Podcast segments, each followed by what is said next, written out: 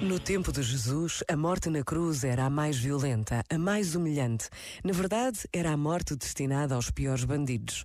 Jesus tinha andado pela Galileia, a Samaria e a Judeia a pregar uma vida nova, marcada pelo amor e pelo perdão. Tinha curado os doentes, perdoado os pecados, expulsado os demónios e tinha dado vida aos mortos. Mas sabia que o esperava a traição e a morte.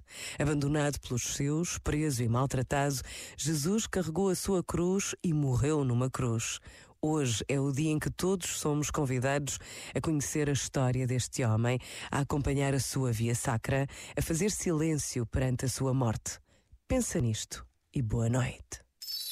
Este momento está disponível em podcast no site e na app.